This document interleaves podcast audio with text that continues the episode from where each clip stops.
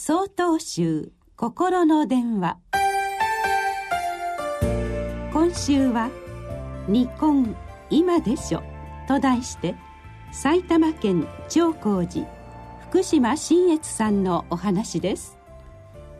私は今年の目標として今できることを後回しせずに今片付けてしまおうと思っています。ところが人間というものはとかく明日があると思いその日やらなければならないことを怠ってしまうものです。疲れているから明日起きてからやればいいともっともらしい理由をつけ自分に言い聞かせ甘え心を起こしてしまうのです。昨年の流行語大賞に「今でしょ」というのが選ばれました。いつやるか今でしょ？というこのフレーズは道元禅師が中国での修行時代に悟った二根という世界観を端的に表した言葉だと思います。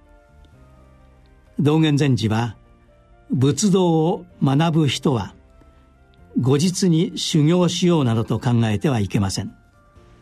今日この時をぼんやりと過ごすのではなくその日その日その時その時を一生懸命努めなければならないと諭しています。人の命は儚いものです。明日やればいいと言ってもその明日があるかどうかわからないのが人生です。儚い人生だからこそ今日の一日を精一杯努め励むべきなのです。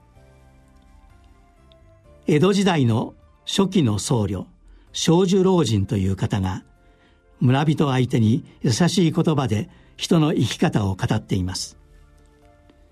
一大事とは今日ただいまの心なり。人生で一番大切なことは今日ただいまの自分の心なのだということです。そしてそれをおろそかにすると明日というものはないというのです。今日やるべきことを明日に持ち越さない。後でやろうではなく今やってしまおうという心がけが大事なことだということです。確信が持てるのは今自分が生きているこの一瞬だけです。ですから今を大事に力いっぱい生きるべきなのです。5月20日よりお話が変わります。